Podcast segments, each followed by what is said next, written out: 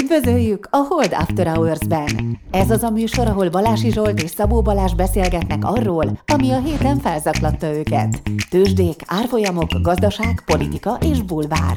Szabó Balázs és Balázsi Zsolt a Hold Alapkezelő elemzői. Bármi, ami az adásban elhangzik, az az ő vagy vendégeik magánvéleménye, amely nem feltétlenül egyezik a Hold blog és a Hold Alapkezelő hivatalos álláspontjával. A műsor szórakoztató céllal készült, befektetési döntések alapjául nem kíván szolgálni.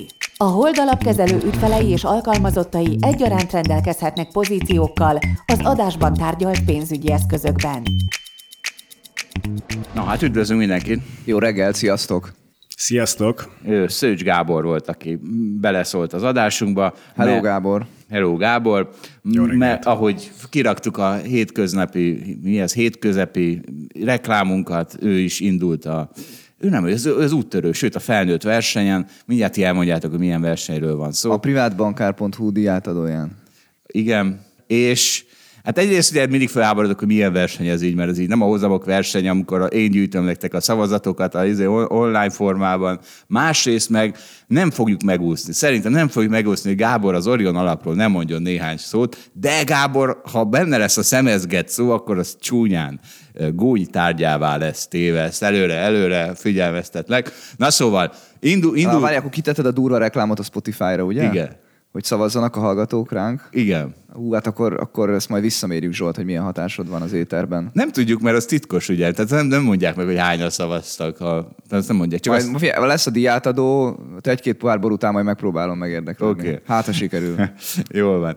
Na figyeljetek, szóval na, tavaly Balázs megint a kisdobos versenyben indul, Gábor a most már... A kisdobos verseny, ez negyven alattiak. Örülnél te abba a kisdobos versenyben indulhatnál? De, hát a felnőttek az negyven fölötti indul de, nálad? De indulok is, látod. Tehát innen, azt az ilyet is én fogom nyerni, Gábor a felnőtt kategóriában indul, azt a díjat is egy kicsit én fogom nyerni, és ahogy a reklámban elmondtam, akkor Edith indul a női kategóriába, és azt is én fogom mindjárt nyerni. Mindjárt kapsz a Gábor is, de érjük el, hogy ott negyven helyett legyen ötven a határ, és akkor indulhatsz a kisdobos díj jövőre. Na, mit mondom?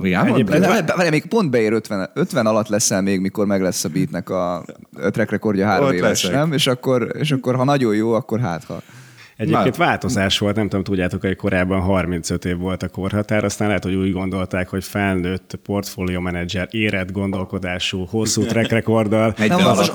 Az negyven alatt csinálják, hogy az ötven is meglegyen. És akkor tologatják fölfelé, mint egy nyugdíjkorhatár. Hogy beférjen hátra. Hát ahogy a tőkepiac fejlődik, úgy kell ugye egyre komolyabb érettség a portfólió menedzserek részéről. Na Gábor, mondj valamit, mik, mik az Orionhoz alapra szavazni? Én nem akartam beszélni az Orionról, de hát... Igen? Jó, oké. Nem igazából az volt, hogy beszélnek egy kicsit az Orionról, de csak azért, hogy behozzam a lemaradást a Beat alaphoz képest és az Expedíció alaphoz képest, amiről rendszeresen beszámoltak. Egyébként az Orionnak az a stratégiája nagyon nagy vonalakban, hogy a globális energia piacról szemezget, szemezget, szemezget félreárazott, alulértékelt részvényeket. Ezentúl a közép-kelet-európai széles értelembe vett részvénypiacról is erőteljes bottom-up view-val, nézettel fundamentálisan válogat a részvények közül. Hát nagyon sok félreárazás van a világban, és ezt próbálja kihasználni. Egyébként nagyon érdekes maga az energiapiac, mert hozzá kötődik a következő egy-két évtized legnagyobb megatrendje, ugye az energia átmenet, amit a klímavédelem jegyében minden országban már elkezdtek, és, és, és egyre akceleráltabban nyomják. És hát ugye azért még egy fontos dolgot elmondanék az energiapiacról, ami szintén fokozza ennek a, a szektornak a vonzóságát, az az, hogy a, az előttünk álló időszak az magasabb inflációról fog szólni a következő egy-két évtized, mint az mögöttünk lévő egy-két évtized, és az energiarészvények azok egyébként jó inflációs biztosítást jelentenek. Arról nem is beszélve, hogy sok esetben portfólió szemléletnél ez fontos, negatívan korrelálnak a részvénypiacok többi részével, sőt, valamikor még a kötvénypiacokkal is, ami ugye erre tavalyi év jó példa volt. Egyébként nagyon széles mezsgyen el lehet képzelni a ezt az energia átmenetet, és ezért nagyon sokféle forgatókönyv alakulhat. Úgyhogy itt nem egyértelmű a jövő, nagyon nem egyértelmű, és ez is sok esetben félreárazásra ad okot. Illetve az E S G őrület, ami zajlik a világban, az aztán még inkább szétzilálja az, az, az eszközök értékelését. Arról már egy érett, érett, érett hedge fund manager kell ebbe a témában. Igen, ugye, ugye önmagában, egyébként ezt nem mondtam el, hogy én tizenhét éve, amióta itt az alapkezelőnél dolgozom, foglalkozom az energiapiacokkal, annak idején elemzőként kezdtem, és, és ez volt az első iparág, amivel, amivel így, amivel kapcsolatban otthonosabbá váltam, és azóta is folyamatosan segítem a energiapiaci ötleteimmel, elemzéseimmel, befektetési ötleteimmel a, a, a többi stratégiáját a, a Hold. Na, most meghallgattuk, csapatának. Hogy nem kell marketingelni. Vége van már, Gábor, vagy még, még, még egy nyolc percig beszélsz az Orion alapról? Csak, ha kérdezel. Na jó. Mi... Szerintem a szemezgettel semmi baj nem volt. Azóta leg... Ha azóta... úgy nézzük, Warren Buffett és mindannyian mások, akik befektetünk és szemezgetünk. Csak ez talán nem írja le jól az elemzésnek a mélységét ez a szó. Ö, hozamokat, Zsolt, hozamokat, versenyt. Tehát remélem, te nem akarsz elmesélni az expedíció alapról, miért szavazzanak arra. Hát figyelj, a hozzám magáért. Na. A hozzám magáért beszél, jó van? Nem, viccelődünk, de egyébként most az elmúlt három év az, ugye itt három évet néznek. Itt az a jó, most nem kell vitatkoznunk, hogy milyen távot néznek. Meg, ők megmondták, érted? Nem mondták, hogy egy hetes, meg öt éves, nem mondták, Pedig... hogy három éves. Nem, nem tudunk vitatkozni róla. Azért tudunk. Azt mondták, hogy kétezer-húsz január elseje és kétezer-huszonkettő december harmincegy között kell nézni a hozamot. És akkor azt évesített hozzám. Nem huszonnégy, de hogy húsz még benne van, nem? húsz, húsz, húsz igen, január elseje, húsz, tehát igen, húsz, okay. huszonegy, huszonkettő Abban volt esés, volt emelkedés, mert ugye volt egy nagy eséssel kezdődött, aztán volt egy másfél év emelkedés, aztán egy esés, összességében azért emelkedés volt a piacokon. Na. És akkor mondtad a reklámban, ugye, hogy Gábor alapja nem tudom mennyit emelkedett évesítve, tizenhárom százalékot mondjuk, az enyém meg nem tudom, tizenhetet, tizennyolcat körülbelül évesítve, és akkor ezzel indulunk most ebben a versenyben. Úgyhogy úgy, tényleg kérjük a hallgatókat, hogy nekünk nagy segítség, hogyha szavaznak ránk. Az, az alapblog vagy holdblog cikkben megtalálják a linket, ami, ahol könnyen lehet szavazni a holdas jelöltekre. És köszönjük ugye, szépen ezúton is. És ugye mindig megdicsérem a Balást, meg hát azért egy kicsit magamat is, amikor, meg hát minden portfolio menedzsert, aki ebben a három évben egyébként jól állta a sarat, mert azért volt egy Covid, egy-két-három hullámmal, nem vártuk, nagyon nagy hatása volt, kitört egy háború, ma is érezzük az utó zöngéit, a, a gazdasági utó zöngéit, arról nem is beszélve, hogy még tart. Tehát hatalmas nagy nehézségekkel állt szemben a, a reálgazdaság és a tőkepiacok, és egy ilyen környezetben azért azt gondolom, hogy elfogadható ez a hozamszint. És most egy hallgatóval jobban fölmerül a kérdés, hogy miért a Tarcsit küldjük ki a pályára a szavazáson, mert a Holbét alapra még nem lehet szavazni, mert nincs három éves rekordja. Viszont megnyerem nektek szavazatgyűjtéssel, de azt azért hozzáteszem, gyerekek, tudjátok, hogy melyik holdas alap van all-time high-on? Tudjátok-e? Rubicon? A hallgatók már tudják. Elnyírt szerintem erről elég is. És egyébként rájöttem, hogy a gólörömnek, azt most nem mondom el, micsoda, tehát a gólörömnek van egy hátránya, nem az, amire gondoltunk, Balázs, hogy a mit szól majd az ügyfél, hogy én itt örömködök, hogy jól megy a Holbit alapnak, hanem képzelt, volt egy ilyen ügyfél, nem is egy ilyen banki találkozó, majd lesz később szó arról, ahol oda jött hozzám egy nagyon nagy darab hedge fund manager, hogy figyelj már, amikor én hallgatom az adásban, hogy neked milyen jól megy, és én meg szopok a tőzsdén, hát a pohar összeroppan a kezemben. Na, az igazi veszélye az, hogy a nagy darab hedge fund managereknek, hogy nem megy jól a piacon éppen, meglincselnek. Ez, ez a valódi, ez a valódi veszélye az örömködésnek. Na figyelj, Gábor igazából... Hát meg az, hogy még azt tenném, hogy tehát az indexek is mentek ebbe a három évbe. Még visszatérve a mi hozamainkra a Gáborral, szóval megnéztem, hogy valóban pozitív hozamot kellett csinálni. Tehát hiába mondjuk azt egyébként, csak érdekességképpen jegyzem meg, hogy, hogy volt tényleg egy háború, meg egy Covid, de ennek ellenére most maradjunk a világ legfontosabb tőzsdeindex, az es and pé ötszáznál, az es and pé ötszáz is azért érdemben feljebb került ez alatt a három év alatt.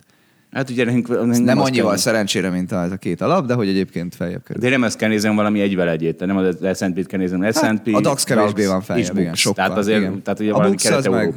Igen. Tehát, hogy valami, na, szóval így, így, így az igazi. Meg a kötvénypiac. Azt nem tudom, hogy följebb került-e ez alatt a három év alatt. Szerintem a kötvénypiac már lejjebb került, ha tippelem kéne, de ellenőrizni kéne. Na. És hát a... melyik kötvénypiac, Zsolt? A magyar az biztos, lejjebb, a, magyar az biztos. A, a, a magyar az biztos lejjebb került kétezer-huszonkettő után, azt észrevettük. Na, nézzük akkor, mert ugye mi történt a hétvégén, az OPEC, OPEC is bedurult, és akkor elhívtuk Gábort, hogy miért durult be az OPEC, és mit csinált egyáltalán az OPEC? Azt tudják a hallgatók, hogy mi ez az OPEC? A... Na, aki nem tudja, az nézzen utána a ChatGPT-ben. Az olajkartell a világban. Erről írtam a szakdolgozatomat tíz évvel ezelőtt alapszakon. A ChatGPT meg Balázs tudja. Na, beszélj valamit. Mi történt a hétvégén, Gábor? Hát azt mondod, úgy fogod felvezetni, hogy Biden, Joe Biden, az amerikai Egyesült Államok elnöke most itt a szívéhez kapott, hogy ez a, ez a kegyetlen, profitmaximalizáló, kapitalista OPEC, ez most itt megpróbálja feltornászni a világban az olajárat, és jaj, mi lesz így az amerikai gazdasággal. Mert kitermelési kvótát csökkentett, amitől az olajára meg is ugrott hétfőn, mit a nyolc százalékot. Igen, hát hatalmas emelkedés zajlott le, mondjuk egy hetvenöt dollárról fölment nyolcvankettőre, attól függ, melyiket nézzük, a Brentet vagy az amerikai. Hát azért elmondanám, hogy kétezer-hét és kétezer-tizennégy között az Egyesült Államokban, meg hát mindenhol a világon ugye kilencven dollár volt az olajára. Azóta az u es á-ban és mindenhol a világon hatalmas gé dé pé és béremelkedés volt, tehát jövedelem arányosan ez a mai közel kilencven dollár, egyébként még inkább csak nyolcvan-nyolcvanöt, ez jóval kisebb teher a gazdaságoknak, mint egyébként az akkori nyolc éves időszakban volt az olajára. Ez a magyar gazdaságra nem annyira. Ezt az, akartam mondani, hogy mert ott még forinttal is beszéljünk. Jó, tehát igen, igen, tehát a Magyarország számára ez egy kicsit uh, nagyobb teher, de azért Magyarország számára sem akkora teher. Tehát jövedelem arányosan ma száznegyven dolláros olajár lenne azzal a szinttel egyenlő, ami kétezer-hét és kétezer-tizennégy között volt az u es á-ban. Magyarország esetében meg akkor jelentene az olaj akkora költségterhet, hogyha száz húsz dollár lenne, és nem nyolcvanöt. Tehát itt azért oké, okay, hogy a, a forint az sokat gyengült, azért a dollár forintban, vagyis az olaj forintban nézve még többet emelkedett, de hát azért a, az infláció miatt a, a, a magyar gé dé pé is nominálisan több, sokkal-sokkal többet nőtt, mint az amerikai gé dé pé. Igazából világos. Jobb helyzetben vagyunk. Egyébként látszik is az utakon. Több autó van most a budapesti utcákon, mint a kétezer-tízes válság környékén.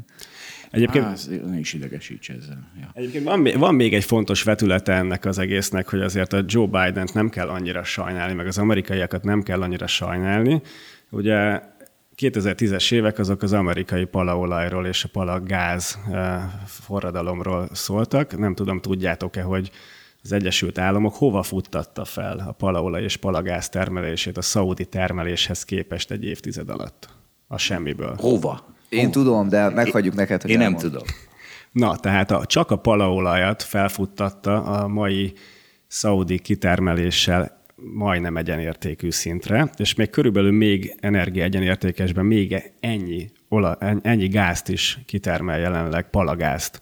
Egy, egy pillanat, tehát itt, itt mi a bogárlászlózás minden típusát itt írtjuk, tehát ilyen nincs, hogy Amerika felfuttatta, nem Amerika futtatta fel, ezek mind egy, egy autonóm, kicsi, pala, olaj- és gáz cégek, semmi köze az amerikai kormányhoz, ezek fogták magukat, és elkezdtek olajat kutatni, és bányászni, és a többi. Amerikai... Ha valaminek van köze kormányokhoz, általában az energiapiac volt. Itt, ha valamit csináltak, inkább betettek nekik, ugye, szerintem. Tehát nem, tehát itt nem, nem az környezetvédelem miatt, igen, de attól igen. még számít, hogy Amerikában van. Meg Amerikának is vannak hát stratégiai érdekei a függőséghez kapcsolódóan, tehát Amerika boldog attól, hogy egyébként az olajimportja, most a nyersolajat nézzük, nem a finomítottat, az egyébként folyamatosan csökkent. Persze, hogy boldog, de nem az történt, hogy ők, ők oda telepítették az állami ízi olajfúró tornyokat. Hát jobb, hát... de jobb az amerikai piacnak kiteive lenni, mint a szaudiaknak, vagy Persze, mondjuk az oroszoknak. Na csak az, az alannyal voltak. Gondolom, na mehet tovább, Gábor. Egyébként a szabályozási környezet azért éveken át segítette a, a palaforradalomnak a, a kibontakozását, leginkább itt a Covid környékén a klímavédelmi és zöld irányok előre törésével merült az föl, hogy már nem adunk annyi engedélyt kitermelésre, nem adjuk olyan könnyen, nem épülhet meg az a cső, ami elszállítja a prériről. Most ez a segítség? Ezt hívott segítség? Régieknek segítség, újaknak gát. Na de hát akkor nem, tehát érted, tehát az nem segítség, hogy nem akadályozom. Tehát azt ne hívjuk segítségnek. Azért a segítség az, ha odarakok négy milliárd dollár állami beruházást. Na, oké. Okay. Nem, a segítség az, amikor megteremted a lehetőséget. De hát Na jó, gyerekek, egész tovább. más világban élünk. Tehát hát most, szerintetek, ha az, az... Ebben a podcastban az ne hangozzon már, az a segítség a vállalatoknak, hogy pénzt adsz nekik. De nem, hát de az nem, az nem segítség, hogy nem ölöd meg őket, hanem az az, az államnak a szerepe lenne, hogy ne basszon szét egy, egy virágzó üzletágat. Tehát ne az legyen a segítség, hogy épp egy állam nem csesz szét egy gazdaságot. Hát könyörgöm itt, de egy se tartsunk ebbe a podcastbe. Hogy, na, hogy egyébként nem, nem jó, kell... Van, csak a... átmentél ilyen kommunistába egy pillanatra. De nem, hát ti mentetek át. Nem, nem kell annyira sajnálni, mert egyébként a, a, a, a kitermelés az tényleg rettenetes szintekre futott fel. Ugye, mint mondtam, két olaj-gáz együttesen kétszer annyi, mint a szaudi olajkitermelés szintje. És ott mindenki gazdag lett akkor? Hogy mi van? Mi van? Hát egyébként igen, tehát hogyha, hogyha itt valami negatív következményről beszélhetünk, akkor akkor az az, hogy egyébként ezt a, ezt a hatalmas nagy ipari forradalommal, vagy energiaforradalom nagyságában emlegethető dolgot, ezt, ezt igazából a részvényesek szívták meg, méghozzá nem a, nem a világ részvényesei, hanem az olaj, palaolaj és palagáz kitermelő cégek részvényesei. De szerintem a Shell meg a stb. Is megszívta, nem? Az is esett ebben az időszakban, nem? Figyeljetek, itt vakmajmot idézzük, éljen a fogyasztó, éljen a piac, és így a van. Termelők, a versenyzők szívnak. Ugye? Ez az üzenet. Így van. Ugye? Igen, Ugye? így van, így van. Tehát a, egyébként ilyen, ilyen szempontból nagyon fontos megemlíteni. Tehát itt volt egy megatrend, ahol egyébként meglepetésre nem az abban résztvevő társaságok, a kitermelők kerestek rengeteg pénzt a részvényeseiknek, hanem ugye a fogyasztók jártak jól, és a világgazdaság, mert alacsonyabb szintre került az olaj és a gáz ára. Ugye ezt csak azért is mondom, mert most is előttünk van egy megatrend, ugye a megújulók forradalma, a, a megújuló áramtermelők, nap, szél, az akkumulátor technológiák terjedése, a hidrogén alapú technológiák terjedése, és ugye nagyon sokan lelkesednek arra, hogy hát itt a világ minden pénze ebbe bele fog menni, és akkor vegyük meg ezeket a részvényeket, miközben egyébként nagyon erőteljesen megkérdőjelezhető az, hogy itt fog-e történni értékteremtés, és még az értékrombolás sem elképzelhetetlen. Igen, ez olyan, mint a Bocs, a Teslát megveszed nem tudom hány száz dolláron a csúcson, mert hogy ez egy milyen jó cég és egy milyen jó iparág, aztán most a negyedén nézed, hogy nézd már, mégsem olyan jó cég, jó iparág, de csak rohadt drága volt. Épp vagy épp profitot nem tud belőle csinálni. Tudna a Tesla is profitot csinálni. Egyébként még egy, még egy fontos gondolat itt az OPEC-hez, hogy mert azért azt tudni kell, hogy kétezer-hét és kétezer-tizennégy között az OPEC nyeregben volt, akkor ugye nem volt még palaolaj, mindenki azt gondolta, hogy el fog fogyni az olaj, hatalmas kereslet volt, az OPEC-nél volt ugye a kitermelés jelentős része, és ő ármaximalizálóként ugye visszafogta a kitermelést, így magasan tartotta az olajárát, kilencven dollár körül átlagosan ebben a nyolc évben.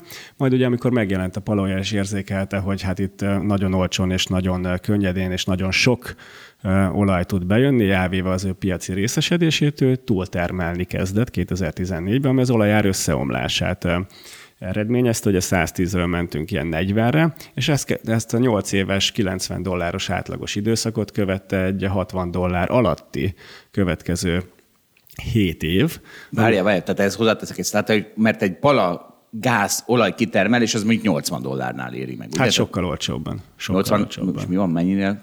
hatvan-ötven Sokkal olcsóbban. Tehát hatvan dollárnál már megéri a... Szerintem egy... ilyen ötven dollárnál, mert egyébként így a költséginflációt is belekalkulálva ezek már megállják a helyüket. Ezért verték le negyven dollárig az árat, hogy akkor azért fulladjatok meg. Igen, tehát az, volt, az, volt, a cél, az volt a cél, hogy kivéreztessék az egy teljes iparágot. Egyébként sikerült, mert már akkor volt egy hatalmas csődhullám, aztán ezt még követte másik is.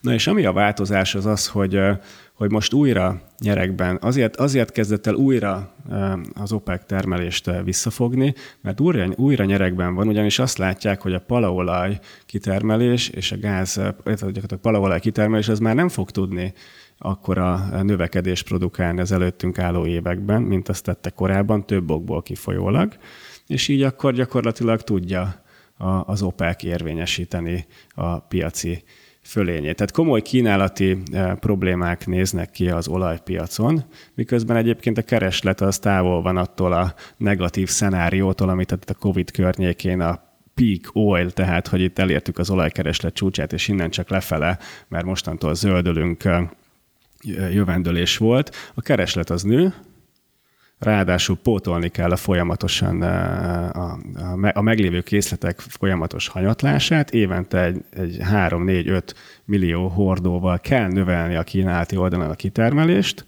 Ez mondjuk öt-tíz éves távon ugye húsz, húsz kötőjel negyven millió hordó. A palaolaj ezt képtelen lesz betölteni. az máshol egyébként az elmaradó beruházások miatt szintén döcög a szekér kínálati oldalán, és akkor az OPEC az ugye tudja jól, hogy egyszer majd vége lesz az olajnak, de most jó pozícióban vagyok, akkor most keressek sokat, és ezért csinálja ezt, amit csinál. De ugye az a, ugye most itt a, a közelgő minden, minden, minden földrészen várnak egy recessziót, és az az, ami azt hiszem leginkább leveri most épp az olajárát, hogy rövid távon. De egyébként nagyon vicces, ha valaki ránéz egy kicsit távolabbról az olajcsártra, akkor ez a sell on the news tipikus esete. Az a hét, amikor Orosz, a Putyin lerohanta Ukrajnát, az, az volt a csúcsa, akkor fölment majdnem száz harminc dollárig a Brent, majd azóta folyamatosan esik, és most, most épp ez a nyolcvan dollár körüli ár. Egyébként egy, egy biztatót mondjak, tehát nem kell fölmenni az olajárának száz ötven dollárra, hogy egyébként megfelelő mennyiségű kínálat jöjjön a, a következő években a piacra. Egyszerűen ugyanis a, a, még, a, még a mélytengeri olajfúrás is, ami ugye az egyik legdrágább technológia, az is ilyen hatvan dollár környékén azért meg tud térülni. Tehát az olajár Teli egy... vagyunk, ö, hogy mondjam, elfeküdt olajfúró tornyokkal a világ csomó pontján, úgyhogy nem kell izgulni, nyolcvan dolláron ezeket vissza lehet hadrendbe állítani, ugye, ugye? Így van, és megy tőle a Hold alap, az Orion alap és az Expedíció alap. Hát, fú, na ez, az, ez a durva reklám, Zsolt. Miért? Hát mert ebben az életenél bonyolultabb. Ezt még én sem mondtam volna be. Most mi baj? Hát mondok át? Például, nekem vannak hajós cégeim, azok általában esni szoktak, amikor felmegy az olajár, mert ők képzeld el, hogy bele kell, hogy tankolják az olajat. És van egy társaságom, és az is esik, amikor felmegy az olajár. Ver, és át... van olyan cégem, ami meg felmegy az olajárra. Tehát... Rá kell verni a fogyasztóra, kedves légitársaságok, nem az alapjainkkal cseszekedni. Na igen, szóval bonyolult teszi az olajár, hogy hat kinek az alapjára, nem hiszem, hogy ezt az elemzést elvégezted. Legalább az a része. Tegnap este nullától kettő óráig azt nézegetted, hogy az Expedíció milyen érzékeny tíz százalékos olajár változásra, akkor mond, mondni jött ki, mert engem is érdekel. Na, le, le, le, lecsúszhatunk az olajfoltról, vagy még, még akarunk olajazni? Csúszunk le egyébként. Ázsiában nem várnak recessziót, Zsolt. A világ nem minden táján várnak recessziót, meg Amerikában, meg Európában is lehet simán nullás az a növekedés. Értem, nem, de... kell itt, nem kell itt paráztatni, jó? Ja, mindenki menjen Ázsiába. Ott nem lesz recesszió. Nem kell ez a recessziós iszti. Na figyeljetek, nem is tudom, hogy mivel jöjjek. Már mondtam ezt a, ezt a izét, ezt a... a az előbb, hogy volt egy ilyen nagy banki meeting, például Virág Barna is ott volt, föltettem neki a kérdést, hogy ha nem lett volna bankpara, akkor mi lett volna a kamat döntés? Ezt föltettem a nyilvánosság előtt, ott képzeld, azt válaszolta, hogy én mosolyogtam rajtad, Zsolt. Olyan is ott ültem a nyilvánosságon, mert hát a mások is mosignak. Hát ezért tettem. Ott ül az em en bé alelnök, és akkor Balázsi Zsolt felszólal. Felszólal, hogy a Hold alap fölmenne attól, ha. De, de nem, ő azt mondta, hogy hát sajnos én, én jegybankár vagyok, nincs fantáziám, én csak ebben a világban tudok élni, ami, ami itt van, és nem válaszolt. Én nem is értettem erre a kérdésedre, mit vársz, hogy jegybank, jegybank alelnöknek leírsz egy hipotetikus világot, és megkérdezed, hogy mit döntött volna ez abban a hipot- nagyon... hipotetikus világban. És mit vártál, hogy jegybankelnök válaszolat? Na, na, na mindegy, nem válaszolhatott volna, hogy kicsit több fantáziája van, sarkára áll és válaszol. Ha egy bankba dolgoznék, ezekre én sem válaszolni. Na, nem, figyeljetek, mert, mert viszont a bárpultnál átnyújtottam neki egy em en bé-s reformcsomagot, a következő pontok voltak benne, cé bé dé cé bevezetése, a lakásárak bepakolása az inflációs kosárba, mert akkor attól esni fog az infláció, és az arany helyett, én nem, mai napig nem értem, hogy az arany helyett miért nem, az ember miért nem bitcoint vesz. És ezt, ezt a három pontost adtam át neki, föl, lejegyzetelte mentálisan.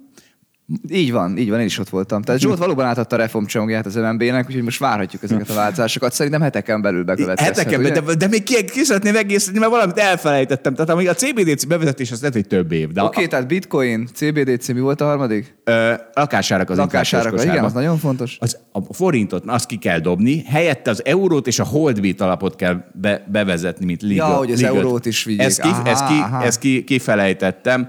Ö, Egyébként a cé bé dé cé ez egy kiegészítés, ezt sokan elmondták, hogy a cé bé dé cé az... az nyílt az... levél az em en bé-nek, Zsolt. Nem, ez most már nem az em en bé, ez most már a kommentelők nyílt levele hozzánk, hogy nem, nem mondtuk ki egészen pontosan azt, hogy igaz, hogy a forintot is szét tudja cseszni egy em en bé, meg bármelyik, meg egy kormány, mint ahogy Argentinában szétcseszik a saját devizájukat. Igaz, hogy szét tudják cseszni, csak azt mindenkinek szétcseszik. Míg ha cé bé dé cé van, akkor személyre szólóan tudják szétcseszni neked a devizádat. Tehát, hogy ez azért egy nagy különbség, hogy, mert ugye itt Viktorékkal erről vitatkoztunk a múlt héten, és, és egyébként ez nem is kell, tehát ért, egy, egy balidióta kormány is nyugodtan nyúl ehhez az eszközhöz. Itt van Trudeau, aki amikor volt egy ilyen kamionos sztrájk, nem szerették volna, hogy kötelező vakcia mandátum legyen, sztrájkoltak, vagy mit csináltak, protestáltak, és Trudeau kitalálta, hogy akkor az a protestálók bank számláját tiltsuk be. Tehát érted, hát egy cé bé dé cével ezt a Trudeau egy tolvonással intézi, nem is tudom, azt hiszem végül, azt hiszem, azt hiszem, azt hiszem el is intézte ezt, vagy nem tudom pontosan, hogy mi volt, mert hogy akkor az, a gé pé es adatok alapján tudjuk meg, hogy ki, a, ki az, aki protestál, tiltsuk be a bank accountját. Na most, akkor most protestáljátok. Na hát ezt cé bé dé cével mennyivel egyszerűbb megtenni. Gábor, te retteged a cé bé dé cét, vagy alig várod? Én igazából azon gondolkodtam, hogy itt a, megint történt egy ilyen válsághelyzet, és akkor kiderült, hogy a, a, a jegybankokról, hogy a meglévő szupererejükön túl van még egy újabb szupererejük, amit képesek bevetni. Úgyhogy valójában a világ az örülhet, hogy itt, itt még sokkal nagyobb vehemenciával és többféleképpen tudják megmenteni, amennyiben valaki felelőtlenül épít föl üzleti modellt, vagy éppen jár el betétesként. Hát igen, nem tudjuk, hogy ez öröm vagy hátrány. De... Én egyébként meghallgattam a múlt heti cé bé dé cés adást, nagyon izgalmas volt, nem tudnék mit hozzátenni, úgyhogy én várom a cé bé dé cét. De mindenki hallgassa meg azt a részt. Nagyon, az a legnépszerűbb adás. És akkor a, végülis akkor a Magyar Jegybank is fogja garantálni az amerikai betéteket? Vagy ez hogy lesz? Mi van? Ha magyar cé bé dé cében van az amerikai betéted, akkor igen. Hát de a Zsolt reformjóslata alapján előbb lesz euró, úgyhogy akkor már nem kell magyar így cé bé dé cé. Így van, meg Hold Beat alap. Ne, ezt ne felejtsd ki, oké? Okay. A magyarok jön... szavaztak, vagy hogy szokták ezt mondani? A kormány, hogy szokták ezt mondani? A magyarok huszonhét százalék... Döntöttek. A magyarok... magyarok döntöttek. huszonhét százalék holdvét alapot szeretne forint helyett, mert az biztonságosabb, mert az folyton erősödik. Egy, egyébként van egy pár jegybank a világon, aki ugye nem csak kötvényeket meg aranyat vesz, hanem ugye részvényeket is vesz. Ráadásul nem is keveset, ugye a japán jegybank ilyen, és éppen nagyon vicces, majd reggel jött a hír, hogy a japán, japánok elkezdték cseszegetni a cégeket, hogy hát kezdjenek már azért valamit tenni, hogy egyébként ne legyenek annyira alulértékelve. Nyilván poziban ül a jegybank, poziban ül a lakosság, némi vagyonhatás, némi felértékelődés, mindenkinek jó. Akkor, akkor a japán jegybanknak is egy öt pontos csomagot átnyújtunk, mert mi tudjuk, hogy a japán cégek mitől mennének föl. Ez Balázs elemezte pont ezt. Ugye a japán meg a dél-koreai cégek, főleg csomó mindenben hátrányosságuk van például. Hát igen, hogy nem fizetnek osztalékot a családnak, nem jó a corporate governance, tehát egy csomó ilyen probléma. Akkor nekik is átnyújtunk majd hamarosan egy izét. Na, figyelj, Gábor! A bárpult fölött, a tokiói bárpult fölött. A, a tokiói bárpult fölött. Gábor, ezt más nagyon nagy befektetőket megkérdeztem, és lelőttem ügyézve, illetve ilyen kérdés fölt, én neked is fölteszem. Mit viselsz jobban? Egy bukótrédet, vagy ha valamiről lemaradsz? Pedig nagyon meg akartad venni, és nyerő lett volna. Tehát, hogy melyikat, tehát érted, megveszed a... Nem, ott egy nagyon jó, nagyon jó illusztrálja. Mert van egy olajcég, meg akarod venni, mert leesett az ára. De rossz passzban vagy, és nem, majd egy kicsit később fogom megvenni, majd most elmegyek nyaralni, és utána megveszem. És tehát két verzió van. Vagy ez történt, hogy nem veszed meg, és mire visszajössz a nyaralásból ötven százalékot ugrott, mert valaki fölvásárolta, ezt, ezt találod rosszabb érzésnek, vagy azt találod rosszabb érzésnek, hogy mégis megvetted, és közben kitört egy háború, amit nem láthattál előre, és tovább esett még harminc százalékot, és úgy adod el, mert azt mondod, hogy ezt a háború rizikót. Melyik a rosszabb? Az egyiken buktál valóban, a másikkal meg csak nem nyertél. Melyik a rosszabb? Nehéz kérdés. Ugye a bukótrédekről azt kell tudni, hogy az part of the game, tehát hogy az a mi kis életünk része, hiszen ugye a jövő az baromira bizonytalan, nem látjuk, hogy mi a jövő. Igazából be, bele van kalkulálva az, hogy néha nem látjuk jól a dolgokat. Tehát igazából bukótréd az akkor van, ha én kockázatot vállalok és tévedek. Ha nem vállalok kockázatot, akkor nem végzem jól a munkámat. Tehát ugye abból azt hozom, hogyha kockázatot vállalunk. Igazából... bukó trédekkel semmi gond nincsen, hogyha kevesebb van belőlük, mint egyébként a, a nyerő trédekből. Bukó tréddel kapcsolatban akkor van szerintem egyedül gond, hogyha nem a jövővel kapcsolatban tévedünk, a, az elvégzett elemzési feladatokban, vagy a múlttal kapcsolatban már megtudhattunk volna olyan dolgot, ami miatt más befektetési döntést kellett volna hozni. Leegyszerűsítem.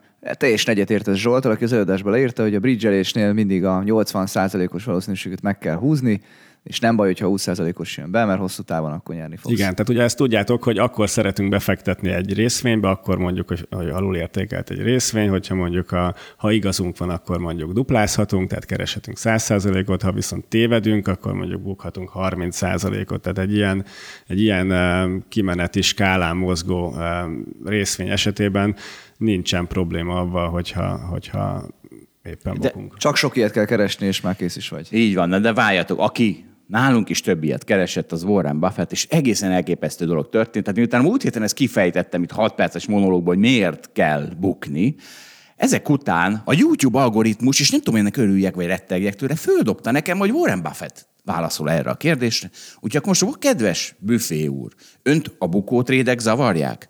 Oh, I, I've made some very bad ones, but that doesn't really bother me. Uh, you know, it uh, may bother the shareholders, but that's another question. the, uh, you know, you're going to make you're going to make mistakes in life. I mean, uh, there's no question about it. You don't want to make them on the big decisions, you know, who you marry and so, some things like that. So there's no way I'm going to make a lot of business and investment decisions without making some mistakes. I may try to minimize them. I, I don't I don't dwell on them at all. I don't I don't look back. Uh, the biggest mistakes are the ones that actually don't show up. They're the mistakes of omission rather than commission. We've never lost that much money on any one investment, uh, uh, but it's the things that I knew enough to do that I didn't do. We have we have missed profits of as much as, you know, maybe ten billion dollars in things that I knew enough to do and I didn't do. No, értitek? Warren Buffett is velem van. De creepy, creepy ez a mesterséges intelligencia. Nagyon creepy. Mert ez egy kamu videó, összevágták, vagy mi? Nem, nem. Akkor mitől, mi, mi, mi a mesterséges intelligencia? Az, az a mesterséges intelligencia, hogy a YouTube algoritmus feldobta ezt nekem. Ja, hogy neked pont ezt mi feldobta. Történt? Hát jó, most azért, hogy Warren Buffettes videót neked feldob. Hát, figyelj. Pont ezt. Pont ezt.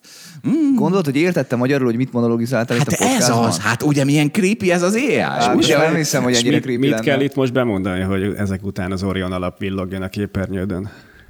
Hogy, hogy, hogy, hogy ez Orion alap... Most erről beszéltél, és akkor jön egy reklám. Nagyon-nagyon durva dolgokat kell mondanod, hogy én Orion alapot vegyek Holdvit alap helyett. ebben, ebben, ezt, de egyébként... Van egy kis home bias. Na, menjünk tovább. Így van, itt van home bias. Na, figyeljetek, mert tényleg idióta tréderek, megint megjelentek az idióta tréderek. Elképesztő. Ezek mindig találnak valamit. Először... Michael Burry. Ő nem az idióta tréder. Ő, ő viszont nagyon izé, azt, azt vittelte, hogy ő a Big Short csávó, tudja, mindenki tudja, remélem, aki, a, aki megmondta, hogy össze fog zuhanni a, mit, mit tudom én, milyen piac. Ő kong, kongra... Amerikai ingatlan, tudod, arról szólt ez a válság. Így van. Gratulált a market deep buyereknek, magyarul az idióta trédereknek. Azt mondta, hibáztam, amikor azt mondtam, hogy el kell adni, mert januárban volt egy tweetje, január harmincegyedikén, nem csak annyit, annyit mondott, hogy sell. És, és akkor azt mondja, hogy hát elnézést kérek mindenkitől, I was wrong to say sell, mondja ő, és és És de melletted mások is utaznak a showbizniszben, és akkor így, amikor egy ennyit kírnak, hogy sell, akkor vágynak a nagy sikerre. Nem, nekik, de nekik nem el lehet sütni évente, két évente, vagy bejön, vagy nem. Csak nekik nem jön be, hát most mit csináljuk? Kedves Michael Burry. Hát, tudjátok, hogy ki volt az, aki megjósolta a kétezer-nyolcas gazdasági világválságot? Például Michael Burry. Aki a, a, hát aki a kétezer-hetest, a hatost, az ötöst, a négyest, a hármast, a kettest, az egyest. Így, ez nem rossz, ez nem rossz, ez nem rossz, igen. Ez így van. Meg a, a, a, az azóta is folyton jósolnak, tehát. Na és figyelj, és mondta, hogy bé té ef dé, gratulált a bé té ef dé generáción, bé té ef dé generációnak, ami azt jelenti, hogy buy the fucking dip. Buy the fucking dip. Mindenki csúnyán beszél. Mi, mi is csúnyán beszélünk, hát csak alkalmazunk. De angol, akkor angolul szabad. Én egyébként mindig megbánom, amikor visszahallgatom, és csúnyán beszélek. Egy kicsit én is. Kérek. Egy kicsit én is. De, a, de ez most belefért, ez a rövidítés. A, a fucking az belefér. És, és, és az a helyzet, hogy azt hiszem, rosszul látja Burry, mert nem a generáció az, ami jól csinálta, hanem nem mindegy, hogy bull piacon van, vagy, vagy, vagy, vagy egy ilyen ingázó piacon. És itt van egy csártunk is, hogy mikor volt jó megvenni a fucking dippet. Például ezerkilencszáznegyven és kétezer közt nem volt jó, rossz volt megvenni, és az a kétezer óta, vagy kétezer-öt óta ez egy nagyon kifizetődő stratégia volt, hogy ha mindig, ha egy nagyot, mindig, ha esett az es and pé ötszáz egy nap, akkor ha aznap megvetted az esést, akkor utána jó, jó hozamod volt, pozitív hozamod volt, és ez kétezer óta tart, kétezer-négy óta van ez a izé, nagyjából amióta ez a bullpiac. Úgyhogy ez nem biztos, hogy generációs kérdés. Na figyeljetek, ide most bevágjuk Attilát, akivel a lítiumpiacról beszélgettünk, egy ilyen tíz percben, aztán folytatjuk Warren Buffett véleményével az új idióta tréderekről. Na, hát akkor üdvözöljük Csonka Attilát újra a stúdióban. Szia Zsolt! Mink ketten vagyunk, megint egzotikus tájakon, bár ez nem annyira egzotikus. Szerbia, kicsit mégis az. Kicsit, kicsit az, Szerbia egzotikus, de amikor a cikkedben lévő bányaképet nézi az ember, akkor nem az egzotikum, ami eszébe, hanem a pusztulat. Mekkora környezeti rombolást ér meg több ezer új munkahely egy balkáni országban? Mennyit vállaljunk be azért, hogy a nemzetgazdaságnak kolbászból legyen a kerítése? Ez a nagy dilemma most az Európai Unió perifériáján, Szerbiában, ahol két egész három millió tonna fehér arany, azaz lítium-karbonát lapul egy tipikus agrárrégió földje alatt. Na és ezt jártad egy kicsit körbe, na most, most elkezdheted a sajnálni az agrárrégiót. Ez az egész szerbiai eset jól rámutat egy globálisan is egyre fontosabb kérdésre, a helyi, lokális környezetvédelmi szempontokat, akár például, hogyha itt a lítiumról beszélünk, ugye az egyre nagyobb kínálat miatti igények, az ipari elgondolások mennyire fogják felülírni. Egyáltalán érdemes arra rátérni, hogy leülünk-e a kockás füzet mellé, és megnézzük, hogy a gazdasági haszont, hogyha elosztjuk a környezeti károkkal, akkor mit kapunk az egyenlet végén, és érdemese akár egy olyan beruházásba belevágni, amit ugye Rio Tinto, ausztrál, brit bányaipari óriás tervez itt Szerbiának a nyugati, egyébként aránylag egész elmaradott részén. Tehát én kurvára örülnék, hogyha tényleg ez történne, amit te mondasz, hogy leülnék a gazdasági izé, hasznokból kivonnák a környezeti károkat is, de nem. Nem, nyilván megint hiszti van. Ugye, mi, miről van szó, milyen gazdasági ízékről van szó? Például csak a bányaberuházás közvetlenül egy, közvetetten négy százalékkal járulhatna hozzá Szerbia gé dé pé-éhez, és gondolom évente, tehát nyilván, nyilván évente, tehát ez az é u pénzek nagyságrend. Nagy, mit, tehát ez, ez a bánya a Szerbiának azt jelenti, mi nekünk az é u pénzek jelentettek, amikor még a boldog békeidőben kaptuk őket. És ugye azért van egy technológiai kockázat ezzel kapcsolatban, mert, mert ugye most mindenki, tehát ez is a litium az nem a, nem a elektromos autónak, nem, az az akkumulátornak egy fontos eleme. És az akkumulátorra jelenleg leginkább az ember, mint az elektromos autó tartozik a gondol, de valójában az akkumulátor az el, megkerülhetetlen része lesz annak, hogy a napenergia meg a szélenergia az használható legyen. Ugye, mert jelenleg azt hiszem a világban, mit tudom én, négy percnyi energiatárolásra alkalmas energiatároló eszköz van, miközben egyre több szeret meg, meg napot szeretnének az emberek befogni a áramfejlesztésbe, és ez így, ez így nehéz. Szóval van egy óriási technológiai kockázat, hogy vajon, vajon tényleg az akkumulátor irányába megy el a világ, vajon tényleg, mert az elektromos autó az szar, tehát senki ne higgye azt, hogy ez megmenti a, a környezetet, az nem, az szar, az, az mindegy, a napszél az ki tudja, lehet, hogy ez sokkal jobb technológia, szóval van egy óriási technológiai kockázat, meg egy környezeti kockázat. Egy jó mondat a cikkből, nagy, nagyon sok tanulmányt megnéztem ezzel kapcsolatban. A mostanihoz képest kétezer-harmincra tizennyolcszoros, kétezer-ötvenre pedig ötvenszer nagyobb lesz a kereslet a lítium iránt, mint egyébként itt most. Lehet, hogy az árakban is ez hasonlóan fog egyébként majd így kicsappanni. Jó, hogy mondod, hogy árak, ugye nyolcvanezer dollár volt kétezer-huszonkettő végén a lítium ára, most ez negyvenezer alá esett, mert ebben is hiszti volt, hát hiszti volt, tehát ez, ez, ez ilyen Tesla-szerűen ment ez a izé, tehát ez kétezer-huszonegyben futott föl nagyon, kétezer-húszban még tízezer alatt volt, kétezer-huszonegyben nagyon fölfutott, hiszen ugye a Tesla és az elektromos autózás stb. Mindenre ráugrottak, úgyhogy a lítiumra is, ez így egy tőzsdei hype volt. És ugye ez itt a nehéz kérdés Szerbiában, lítiumból negyven év alatt akár összesen két egész öt millió tonnát, vagyis bocsánat, pontosan lítium-karbonátból tudnának csak ebből a tervezett bányából kinyerni, viszont a lítiumnak így az előállítása, vagy egyáltalán az ércekből való kinyerése, az egy óriási vízigénnyel jár, és a földbe, levegőbe ö, káros anyagot juttat. És ugye az történt, hogy, hogy egymásnak feszültek ott a szerb erők, és politikai ügy is lett a kérdésben. És végül elhasadt, legalábbis egyelőre. Most ez, ez, ez hogy áll nálad, Attila, ez a, ez a kérdés? Most lesz lítiumbánya Szerbiában, vagy nem lesz? Tavaly január huszadikán döntött úgy a kormányzat, nem sokkal a szerbiai helyi választások előtt. Több tízes, százezres tüntetések voltak már akkoriban, és Novák Gyokovics is beszállt az ügybe, és az ausztrálok ellen foglalt állást. Ja, hogy persze, mert kitiltották, igen. Mert az a nyomvat nem hajlandó beoltatni magát, ezért kitiltották Ausztráliából, ő meg kitiltott Ausztrália Szerbiából. Tessék. Így, na, így, na. így, valahogy így. Még mindig függőben van egy engedély a bányászati minisztériumnál. Annak ellenére, hogy ugye tavaly januárban leállították ezt az egész projektet hivatalosan, azóta is Belgrád, Rio Tinto, mindenféle szereplőkkel, Európai Unióval, Európai Beruházási és Fejlesztési Bankkal, kínaiakkal, egyébként német autóipari nagyvállalatokkal, például a Mercedes-Benz csoporttal is tárgyalásokban van arról, hogy ha majd egyszer mégis megvalósulna és elindulhatna ez a bányaberuházás, aminek a startját eredetileg kétezer-huszonhétre tervezték, akkor akár az ő segítségükkel egy ilyen teljes akkumulátor értékláncot tudjanak Szerbiába építeni, ahol így a bányászattól, tehát a kitermeléstől kezdve, mondjuk az aksigyártáson át, egészen a megmaradó ilyen káros anyagoknak az újrahasznosításáig mindent lehessen Szerbiába csinálni. Óriási gazdasági potenciált jelent ez a beruházás. Akár valamennyire még ide kapcsolhatjuk, igaz, más technológiai alapon működik például az a gyár, amit a kínaiak terveznek hozzánk Debrecenben. Nem olyan szuper messze ettől a régiótól csinálni, tehát egy egész ilyen kis aksigyártó régióhatalom jöhetne létre, ha minden megvalósulna. Viszont igen, ott van az, hogy országosan egyelőre úgy néz ki, hogy elég nagy az ellenszél, akár a lakosságban, Alexander Vučićnak, a jelenlegi elnöknek az ellenzéke is értelemszerűen kapott az ügyön, és beállt a környezetvédők táborába.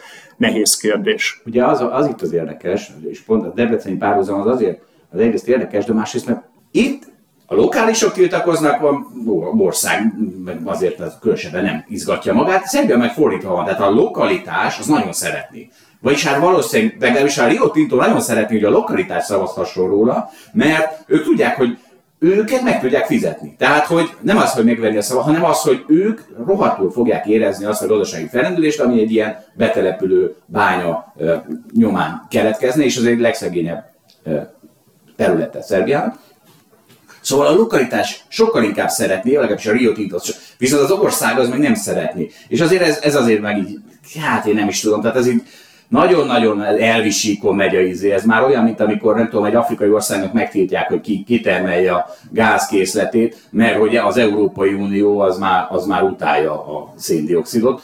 De úgy lehet igaz teljesen az összkép, hogy a Rio Tinto most nagy erőket mozgat meg, helyi vállalkozásokat, projekteket, alapítványokat támogat, és egyébként annak ellenére, hogy le lett állítva a projekt, nagyon aktívan a tervezett bányának a földjeit vásárolja. És igen, lehet azt mondani, és a Rio Tinto is egy Európai Unióval közös zárt ajtók mögötti tárgyaláson elvileg azt mondta, hogy nagyon-nagyon félne. Idézőjelben mondom ezt most az országos referendumnak a bonyolult dinamikájától. Ah, érdekes, érdekes világ ez. Mondom, egyszer mellé kell leülni. De senkit nem az szabad megkérdezni, akinek van érzelmi véleménye van, de mindenkit az Excel elé oda kell ültetni, és tessék, tessék, ez, ez a megoldás. De, na, van még más gondolatunk Attila a témával kapcsolatban? Jó mondatot, ez egy heti, heti jó mondat, felírtam és el akartam hozni neked. Koszovói kormányfő, tudjuk jól, koszovóiak és szerbek mennyire barátai egymásnak. Arról beszélt, hogy elmúlt két évben az volt Szerbiának a célja, hogy egy, az Európai Uniótól pénzeket szerezzen, kettő, Oroszországtól fegyvereket, három, Kínától beruházásokat kapjon, négy, Amerikától pedig megértést kapjon. Ez az Magyarország is, csak az orosz fegyvereket cseréljük ki gázra. Ez a tessék, az hasonló ország. Orosz, mi ez? Magyar, szerb, két jó barát. Na, kiváló mondat volt. Köszönjük szépen, Attila. Hello. Köszi Zsolt. Attila, után vagyunk. E, és egyébként nem csak Attila, hanem ha nem vagyunk túl hosszú, akkor Zentai Péter is debutál a Hold After Hours-ban, mint venezuelai kiküldött tudósítónk. E, A végén rakjuk be őket. Na, figyeljetek! Na, ezt azért már nem hittem volna. Tehát a, a stock trader visszatért, akiről a múlt héten beszéltünk, Balázs, tudod, a csávó, akit arról ismerünk meg, hogy két év alatt nyolc millió dollárt keresett, és huszonnégy éves. Emlékszem, és, igen. E, és újra keresett nyolc millió dollárt? Még nem, mert még nem telt el két év, de ez az egyetlen oka. Most az van, hogy á i stockokat vásárol, és még nagyobbakat fog keresni, mert úgy hiszi, hogy most jön a nagyobb, a nagyobb run is coming, és...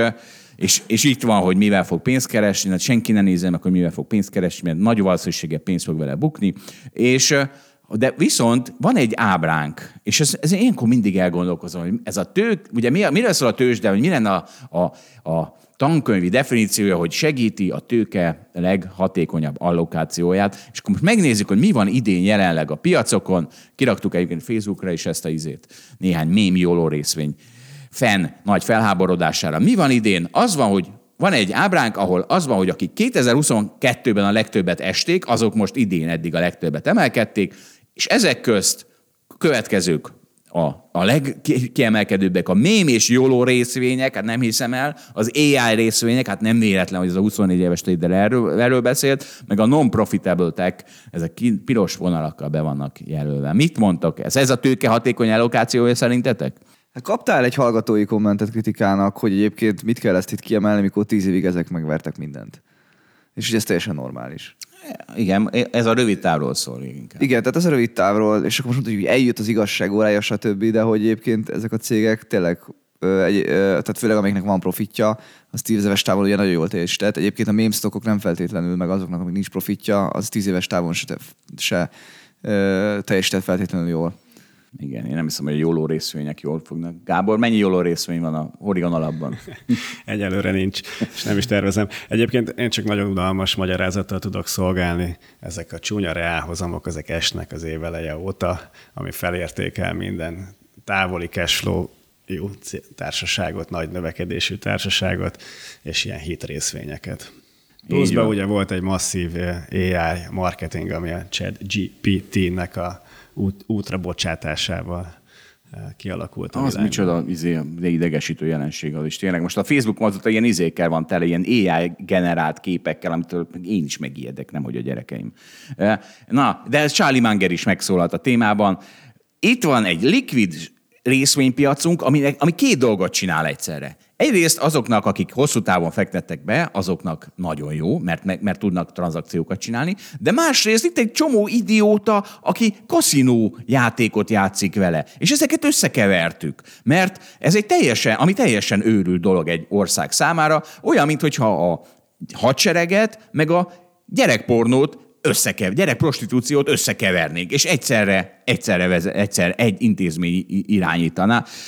De mivel mindenki pénzt csinál belőle, tehát nem, nem mindenki nyilván, mert aki bukik, az nem, de, de az iparág, aki ezt csinálja, aki adja a tippeket, aki az, a, a, érted, akár egy Bloombergre, ha gondolunk, ez ebből pénzt csinál, meg a tőzsdék, akik egyre hatékonyabb hülye gyerek tradinget tesznek lehetővé, lásd Robin Hood, azok, azok, azok csak pénzt csinálnak belőle, tehát nem tudunk vele mit csinálni, mondja. A másik, amit mondott Charlie Munger, és itt van ez a, ahogy egyre vonzóbbá és, és szeduktívabbá tesszük ezt az iparágat, ez egy teljesen őrület, borzasztó dolgokat okoz. Meg tudom magyarázni, hogy a nagy depresszió, a nagy depresszió, mi az? A nagy Az ezerkilencszázhuszonkilences válság. A nagy világválságot ez okozta részben, és a nagy depresszió mit okozott? Hitlert okozta, aki nagyon közel volt ahhoz, hogy véget vessen a civilizált világ. A kapitalizmus vagy a tőzsde okozta Hitlert a meg tőzsde. A válságot? A tőzsde. Ez nem igaz. Tehát ez egy túltermelési válság volt. Én ezt tanultam a történelem órán, emlékszem. Ezt majd Charlie Mungerrel fogod megvitatni, szerintem az á i mindjárt földobna. A kapitalizmus valóban okoz válságokat, de akkoriban nem a, a tőzsde, ez akkor is felnagyította ezt jelenséget. A tőzsde mindig felnagyít, lefele, fölfele, ez, ez abszolút így van. De ugye a tőzsdére fogjuk, és akkor még Hitler, tehát hogy érted, na. Ez így Charlie erős. Mungerrel van a vitád, ne haragudj, nem velem van a vitád. Jó, de te nagy Charlie Munger fanatikus vagy, és nem tudok Charlie Mungerrel vitatkozni, csak veled. Majd mondom, az á i mindjárt generál neked egy videót. Ö, és... És, és tessék, de ilyeneket, ilyenekkel játszunk, mondja Charlie Munger. Na, na, jó van, most már eleget, eleget hülye gyerek tradingeztünk, illetve majdnem, mert azért ezt még elmondom. Új szó. Ismertétek ezt a szót? Ezt a, ezt a mi ez a szó? Odte.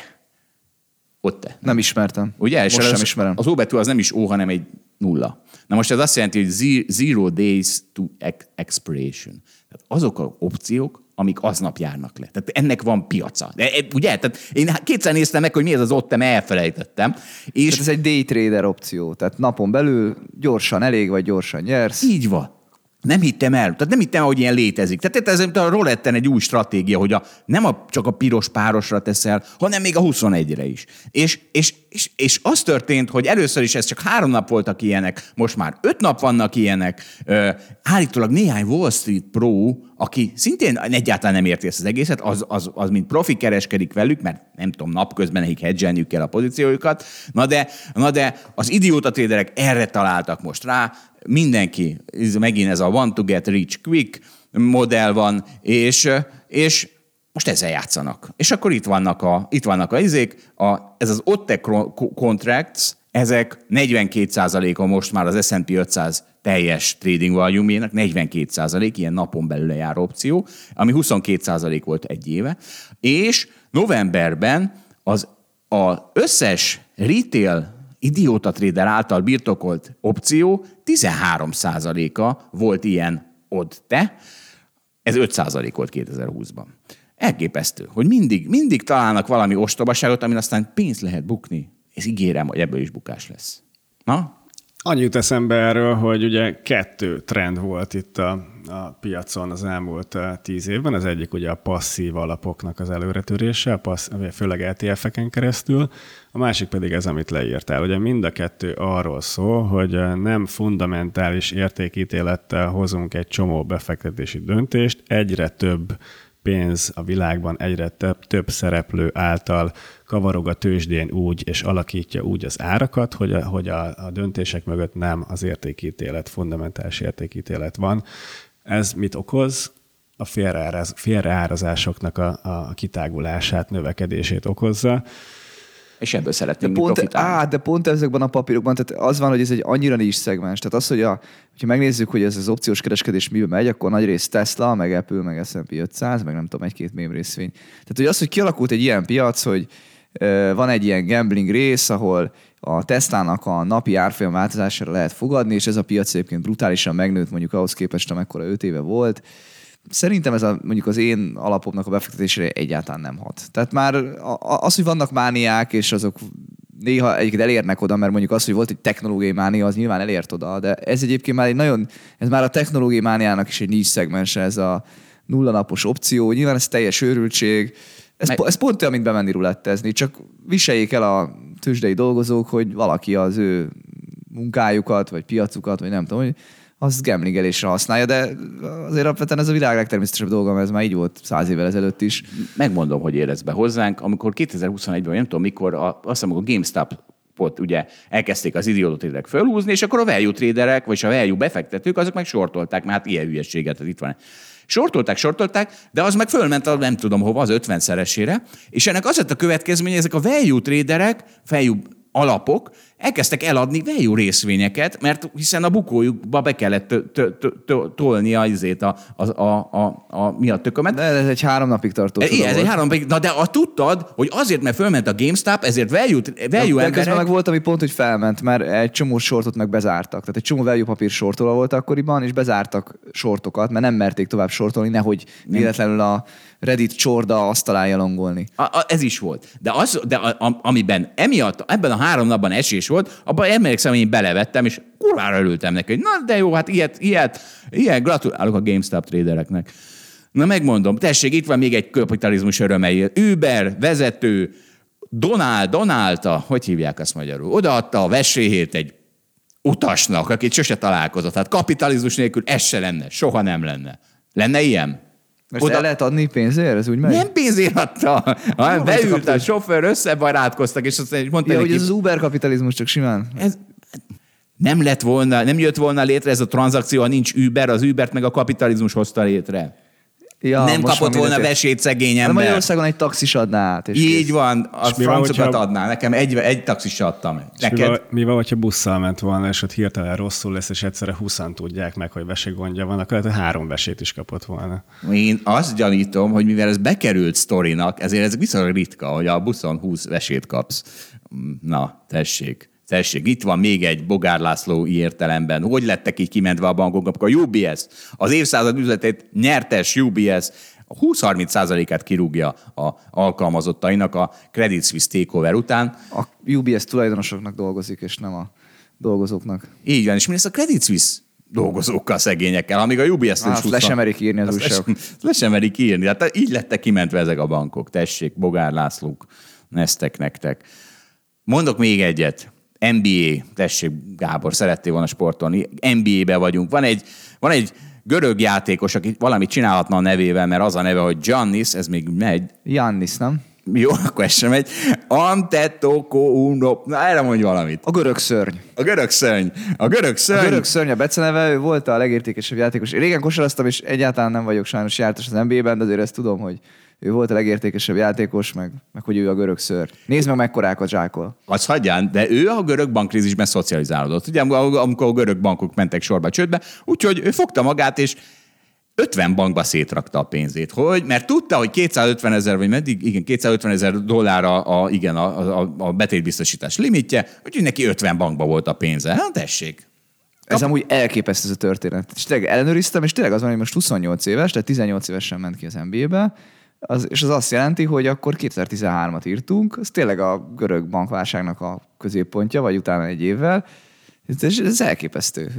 Kiment a sztárjátékos Amerikába, és a görög bankválságban úgy szocializálódott, hogy ő szétosztotta a pénzét sok bank között, hogy a betétbiztosítás őt kaverolja, fedje. Tehát ez, ez gyönyörű történet. Ez annyira szép volt, hogy ezt amikor tegnap este hajnali egykor feldolgoztam magamban, akkor Orsi is ott feküdt mellettem, és mondtam neki, hogy képzeld, egy ilyen történet van, és a görög szörny, és nem tudom kiejteni a nevét, és mondta, hogy jé, neki van egy ugyanilyen kollégája, akit ugyanígy hívnak. Görög szörny? Nem. Giannis. Giannis. Ja, ja. Giannis Zeus Populos.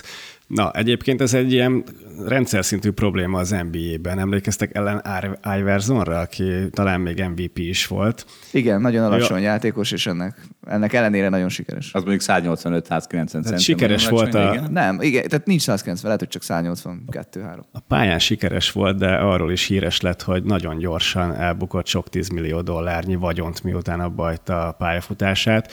Ugye miről van itt szó? Nagyon fiatalon, viszonylag... pénzügyi szempontból képzetlenül elkezdenek egy valak pénzt keresni ezek a srácok az en bé á-ben, és hát ugye ez egy nagyon nagy kihívás, hogy mit csinálnak abban a pénzzel. Nyilván erre, erre rászabadul egy, egy ilyen pénzügyi menedzsment csorda, aki megpróbálja ugye jobb, jobb és jobb befektetésekkel lehúzni ezeket hát, a szereplőket. Baszkát, azért ők azért terelhetnék jó irányba ezeket az embereket. Igen. De igen, tehát én biztos vagyok benne, nem, nem mentem ennek utána, de biztos vagyok benne, hogy kapnak valami pénzügyi edukációt, de látod azért a, a két véglet, a szuperóvatos Zeus Populos, és a másik oldalon meg ugye Allen Iverson. Lehet, hogy van valami hosszú távú fejlődés és egyébként így a vagyon megőrzésben, de, de nem egyszerű dolog, főleg úgy, hogy edzenek, dobálnak, edzenek, dobálnak, meccseznek. Hát igen. Most online vagyonkezelés. Így van. A nagy reklám. Hogy mondják görögül, hogy online vagyonkezelés? Nem tudom. Jó van, akkor tessék, ha már szörnyeztünk, írják meg a hallgatók, mert a Morgan Stanley azt írta, hogy úristen, mit csinálnak az amerikaiak TikTok nélkül az ötvenhárom milliárd szabad órájukkal, és ezt összekötjük azzal a hírrel, hogy a Waste Management Executive Chiefje mondta, hogy az a helyzet, hogy Houston, Texasban évi kilencven ezer dollárért nem kapunk egy szemetes autó sofőrt. Na tessék akkor, TikTok nélkül szemetes autót kell sofőrködni. Te mit üzensz a TikTok nélküli embereknek? Hát az Instagram lekopizza a TikTokot, nem lesz itt gond. De Instagramozzanak a TikTok helyett, azért ez nem... Mire, a... Mert szerinted mi fog történni? Szemetes autót vezessenek, hát itt van. Gábor, szerinted mit vezess, mit csináljanak? Én ezt nem tudtam követni, Zsolt, de a TikToknál ötven... így elveszítettem az érdeklődésemet. ötvenhárom milliárd óra szabadulna föl az Egyesült Államokban, ha TikTok Texasban nem lenne. menjenek palaolaj kitermelőnek és kész. Jó, de lehet, hogy azért nincs ott sofőr izé, mert mindenki palaolajat bányászik. Na jó van, köszönjük szépen akkor a figyelmet. Most, ja nem, most jön Zentai Péter, azt hiszem. Én elköszönök akkor. Na, szervusztok. A viszonthallásra, sziasztok. Na akkor, akkor, akkor Zentai Péter előtt még, még, még Gábor is szeretne sportolni egy kicsit, úgyhogy Gábor, tessék, sportoljunk. Honnan hova, honna, hova zuhantál? Kérdezel? Mit kérdeztek? Bedobod-e a büntetőt? Nem, hát ez sajnos azt kell, hogy mondjam, hogy nem csak a tőzsdén és a gazdaságban vannak hullámvölgyek, hanem a sportvilágában is, hát magasról lehet nagyot esni. Tavaly itt komoly sikerekről sikerült beszámolni a Corvinus egyetemi vízilabda csapatával, mind hazai, mind nemzetközi fronton. És hát ilyen nagy sikerek után ugye kellően magas önbizalommal vágtunk neki az idei idénynek, és hát... Az ha... idióta tréderek. És, Pár... hát, és hát egy nagyon gyorsan, egy nagyon nagy pofonba szaladtunk bele, olyannyira, hogy a címvédőként is sikerült nem bejutni a legjobb nyolc csapat közé, ami bizony nagy csalódás. Hát látod, időben el kell adni, időben ki kell szállni, ha még hogyha ilyen hülyeségeket, na, ez nem hülyeség, de ha valaki hülyeségben trédel, akkor időben el kell tudni adni, mint ahogy Michael Burry is el szokta adni. Gábor, de te még vissza tudsz mászni. Igen, megyünk még egy Európa-bajnokságra a nyáron, ott lehet javítani. Meg jókor jött a pofon, erre mondják, jókor jött a pofon. Meg hát mindig mondom itt a Corvinusos okos sportos srácoknak, hogy itt az egyik cél az, hogy a vízben hasítsunk a jelenben, a másik cél pedig, hogy hosszú távon a gazdaságban fogjunk össze, és tartsunk össze vele a network-kel a jövőben, és majd egyszer nagyon-nagyon hosszú távon pedig majd a senior világversenyeken is vízbe csobbanjunk. Na, ez már nagyon messzire ért ez a vízilabda. Vízilabda, úgyhogy na, köszönjük szépen, Gábor, akkor most jön Zentai Péter. Sziasztok! Na, hát akkor most ezúttal üdvözöljük Pétert, veterán újságírót és veterán rádióst a stúdiónkban. Szervusz, Péter! Szervusz, és üdvözlöm minden hallgatónkat! Így van, Zentai Péterről van szó, aki a legkeményebb helyeken edződött, ahol elnyomás elleni harc, elnyomás elleni harcot követ, és két, két, két személyes élményem Péterrel kapcsolatban. Ő az ember, aki jelzi nekem, ha kisbefektetői pánik van. Olyankor kapom az es em est, hogy, hogy itt, a, itt az összeomlás. És Péter, egy kicsit furcsáltam is, hogy most miért nem kaptam egy es em est, hogy a újabb Lehman csődünk van. Ez most érdekes módon összefügg, tudod mivel? Nem. Az én venezuelai utazásommal, azzal, ami tulajdonképpen a mi találkozónknak egyáltalán a tárgya, de... De az, az, meren... én azon csodálkozom, hogy nem kaptam igen, meg... Igen, a... igen, igen, ezzel függ ez, össze. Jézus úristen, minden mindennel összefog. Igen, összefog. Igen. De ezen te is fogsz csodálkozni, és biztos, hogy vitázni fogsz, és millióan, akik esetleg nyilvánvalóan sok millióan hallgatják. Egy olyan országban jártam, ahol a számlapénz, a papírpénz, mint olyan, egy teljesen relatív e, e, szereplő, egyszerűen a papírpénz iránti bizalom totálisan e, ugye megszűnt, erről fogunk majd beszélni, hogy miért, hogyan történt, de elmentek odáig, hogy egy olyan országban, ahol a dollár és az mögötte álló hatalom volt az egyes számú közellenség mindig, huszonhárom éve, sőt, mi több, mind a mai napig, a dollár tették meg a hivatalos fizetőeszközé, a félhivatalos, hivatalos, félhivatalos fizetőeszközé, tehát az amerikai Egyesült Államok pénze az, amit Istennek tekint elsősorban a, most már a rendszer, de nem a magánember, és most jön a válasz. Ne, bár, a, jó, arra oké, válasz, jöhet, arra most jöhet a válasz, válasz, jól van. Ez nem fog neked tetszeni, hmm. tudniillik. A világon a harmadik leginkább bitcoin barát országban jártam. Ez Venezuela. És az a pánik, ami most esetleg kitörőben vagy, vagy nincs kitörőben, az igenis azt a helyzet, szituációt idézi föl bennem, hogy ezt huszonhárom éve pánikszerűen gyakorolják ilyen oldalról, olyan oldalról Venezuelában, nincs semmilyen bizalom a bankok irányában, a jegybank irányában, a papírpénz irányában, és most egy átvitt értelemben déjà vu-szerűség érződik számomra, korai déjà vu, tehát ami, amit felidézek az ottani beszélgetéseim során, az ottani egyszerű fiatalok. Na de akkor miért, hol a kétségbe esett es em es, hogy egész világ Venezuela?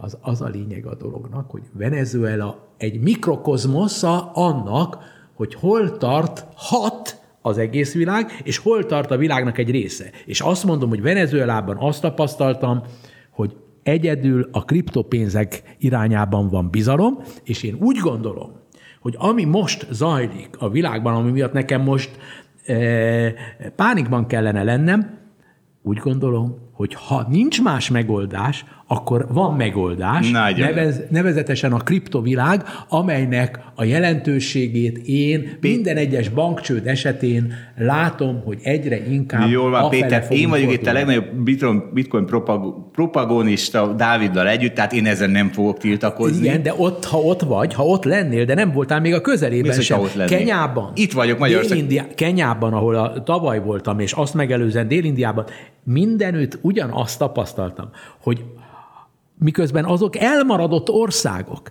de a fiatalságnak a pénzügyi műveltsége, mégpedig technológiai újítások alapon történő műveltsége sokkal magasabb, mint Európában vagy az Egyesült Államokban. Persze, mert, nincs, mert szükségük van rá. Mert szükségük na, na, van rá. Most, most és ez a kriptopénzekkel függ össze, a kriptopénzek már pedig igenis egyfajta választ adnak arra, ami ma a világban történik. Hát ez de egyes országokban egyelőre. De, egy, de egyelőre, így van. De na jó, akkor Péter illusztrálta a problémát, mert nekem két óriási feladatom van. Az első, ami szerintem a podcasteri karrierem eddigi legnagyobb szakmai kihívása, ez, hogy szóhoz jussak, ez biztos, hogy ez a... Arról szó sem lehet, minden más kérhetsz. De, tehát, de, tehát ezt, de megpróbálok megküzdeni, mert a másik pedig, hogy úgy strukturálni ezt az adást, hogy ne, ne menjünk át teljesen venezuelai podcastba. Na Péter, elkezdem, jó? A cikkeddel, mert, mert, na, szóval, mert még a bevezetőnél ez, ez Venezueláról szól az a cikk, nem? Péter már beszélt öt percet, de még a bevezetőnél tartunk. Szóval az a helyzet, hogy Péter most jött vissza Venezuelából egy-két hete, és írt egy, a Holdblogra írt egy cikk sorozatot, és azt fogjuk végig beszélni, hogy ilyen személyes tapasztalatok el. Mit látott Venezuelában, ami, ami egy ilyen nagyon misztikus ország, hogy egyáltalán van még, Németországgal szemben. Németországon nem csodálkozom, hogy van. Venezuela viszont még van, ezen csodálkozom. Na és akkor mo- három mondatot idézek a cikketből, Péter, és akkor te elmondod, hogy miről van itt szó. Népünk soha korábban nem tudott annyit megtakarítani, mint most. Soha korábban nem tudott annyit költeni a szabadidő hasznos eltöltésére, egészséges táplálkozásra, szórakozásra, pihenésre, mint az idei év kezdetén. Első mondat. Mindegy szálig elfogytak a jegyek a világ legkiemelkedőbb sportviadalára, a térség országainak baseball bajnokságára. Az első ízben hazákban rendezett eseménysorozat dacára az u es á kormánya által keltett ellenséges lejárató kampánynak rendkívüli pénzügyi eredményeket hozott országunknak. És a harmadik, óriási nemzetközi elismerésben részesülnek új stadionjaink, melyeket személyesen az ország elnöke Nikolás Maduro avatott föl nemrégiben, és így akkor kiderült, hogy az ország Venezuela, de mit hallottunk, Péter? Még hozzátesszük azt, hogy a tizenhárom év alatt, amióta, vagy tizenhat év alatt, amióta Maduro az elnök, azóta tizenhárom stadiont adtak át, vagyis nagyjából minden évben egyet, és minden egyes stadion egy nemzeti ünnep volt abban a tekintetben, hogy ünnepeltük a rendszer vívmányainak eme kiemelkedő jelentőségű eredményét. Hát tehát akkor van még egy ország, ami stadionban erős. Tehát stadionban erős. Devizában nem igen. Annyira. Próbáljunk meg arra koncentrálni, hogy mi a, van Venezuelában, és kevésbé a magyar-venezuelai párhuzamokra. Ez nem, ez nem, ez nem magyar-venezuelai, ez, ez lehetne Zimbabvét is felhúzni. Akkor a kevésbé a magyar-zimbabve-venezuelai párhuzamokra koncentráljunk, hanem hogy mi igen, van. Igen. Benne, nem, mi van? Tessék, ezt például akkor elmondom, mi van. Például ez, amit felolvastam, három írt, ezek fake, fake. Tehát ezek teljesen... A mesterséges nem, nem, intelligencia. Mesterséges hírek, illetőleg úgy ebben a konkrét formában, hogy elmondtam abban, az nincs a te általad elmondottakban benne, hogy most ez konkrétan lelepleződötten egy technológiai vívmány eredményei egyúttal, nem csupán az, hogy tényszerűen valóban tizenhárom stadion épült, valóban el lehet mondani, mivel senki nem tudja ellenőrizni, és lehet, hogy igaz, hogy hatalmas pénzügyi eredményeket hoztak ezek a baseball játékok, és azt viszont tudjuk, hogy az egész világon senki nem beszél ezekről a baseball játékokról, csak Venezuelában beszélnek, mert hogy ott történt, és ez itt a propaganda. Ott de is a fake való, news járó. A, a, igen, de a, a az, hogy mesterséges intelligenciával hozták létre ezt a konkrét tévéhíradót, amiből én idézek, a YouTube-on bárki megnézheti, ugyanis maguk azok a személyek, akiket látunk, hogy előadják ezeket a híreket, amelyekről te beszélsz, és idéztél, szó szerint, azok az emberek nem létező emberek, hanem mesterséges intelligencia által létrehozott de... emberek, és az egész híradó, amelynek az a célja, hogy fölkeltse az ifjúság, az ifjú eh, venezuelaiak figyelmét, hogy micsoda eredményeink vannak, mert hogy olyan ö, mesterséges intelligencia, ami direkt TikTokra, YouTube-ra, Facebookra, stb-re hoztak létre, tehát nem a rendes televízióban adják, ahol, amit az öregek néznek, hanem a fiatalok által nézett ö, ö, ö, formátumokban, ö, applikációkban lehet utolérni ezeket nagyszerű. A dolgokat. Most hagyjuk a propaganda részleteit, hanem nézzük meg, hogy mi a... Tehát itt egy ország, kétezer-húsz-huszonegyben kétezer-hétszáz százalékos inflációt sikerült kreálni. kétezer-tizennyolcban nem írtam meg, de most utána néztem, és ellenőrizhető. Mit gondolsz, hogy mekkora volt kétezer-tizennyolcban az infláció? Nem tudom. Most elmondom, két millió százalék. Tehát ezeknek ez, már nem nagyon értelmük ezeknek a számoknak. Két millió, az azt jelenti, hogy időközben, jó lehet még a kezemben lenne, de nem látja a, a hallgató, úgyhogy azt mondhatom, hogy a kezemben van, de te se látod, tehát én nem akarlak téged becsapni, nincs nálam a pénz, de egyébként itt van Magyarország területén, ha kell, akkor igazolni tudom, le fogjuk. Rohamosan csökken az értéke, Péter. Igen, a lényeg az az, hogy egymilliós bankjegyek vannak nálam, és ötszázezer e, címletűek.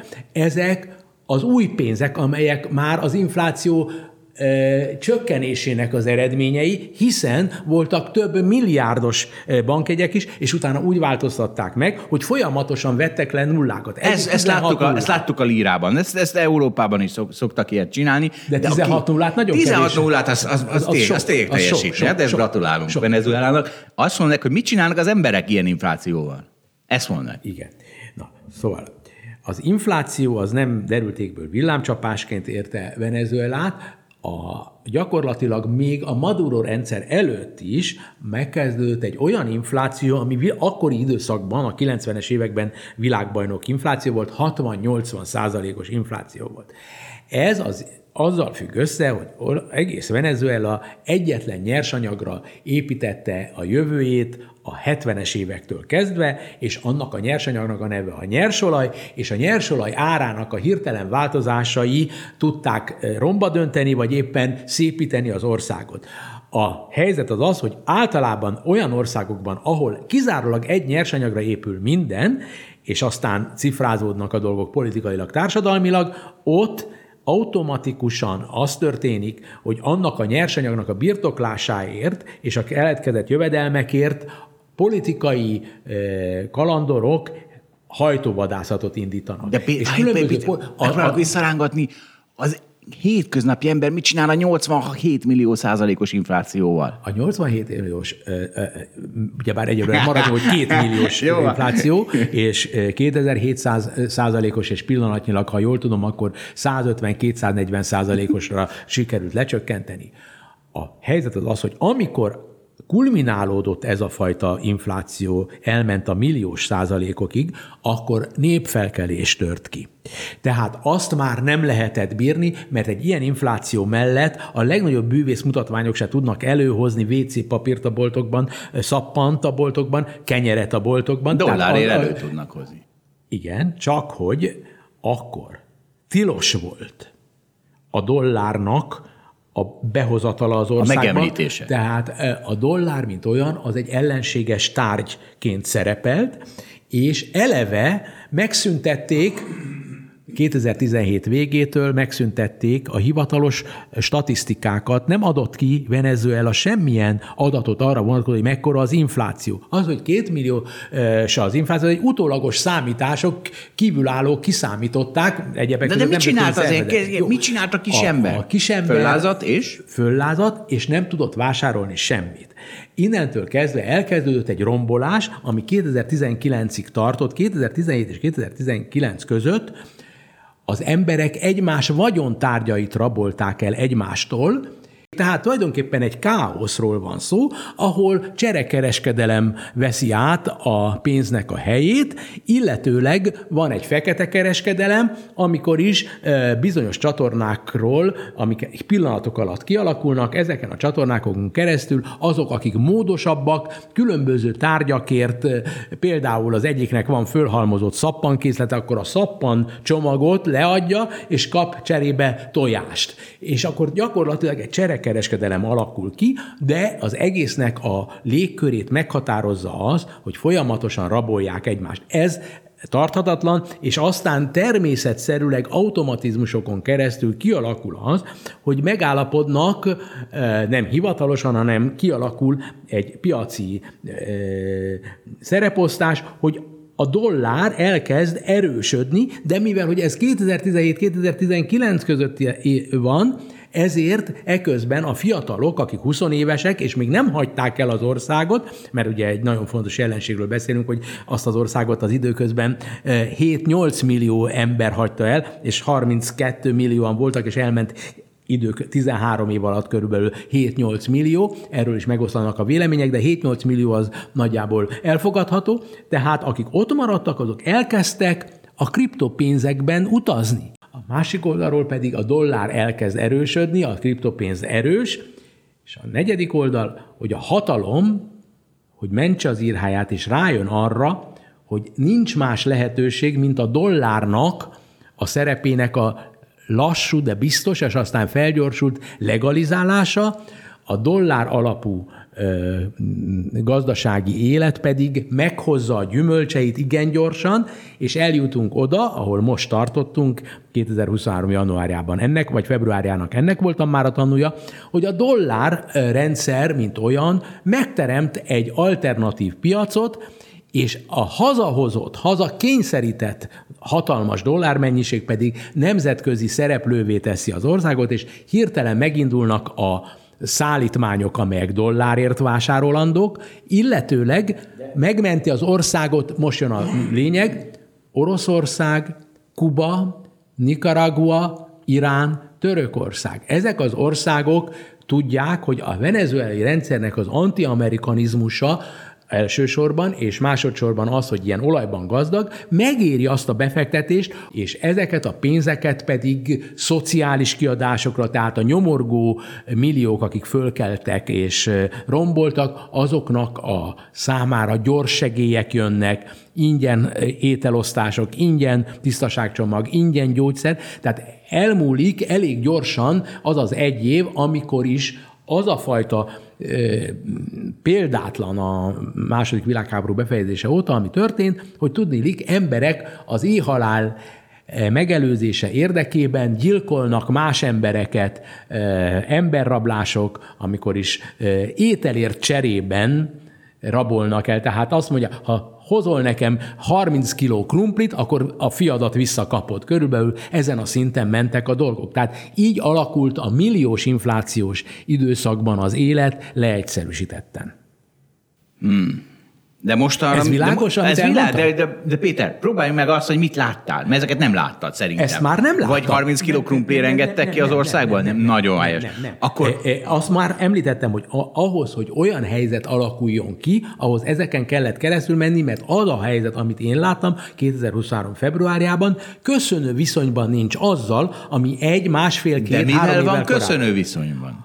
Köszönő viszonyban egy olyan helyzettel van, mint amikor például mondjuk Romániában a Ceausescu ideje alatt, vagy Szovjetunióban mondjuk Lenin ideje alatt hirtelen bevezetik az új gazdaságpolitikát, vagyis hirtelen elkezdenek egy antipiac politikából átmenni egy piac centrikus politikába, hirtelen liberalizálják a gazdaságnak azon részeit, amelyek az éhhalált megakadályozzák. Vagyis először adnak liberációt. Most hagyjuk a gazdaságemeletet, és akkor mit csinál most a paraszt Venezuelában, meg a, meg a tanár, meg a... a, a él? Nem él? Ennyi a fizetése? A, a, egy pillanat.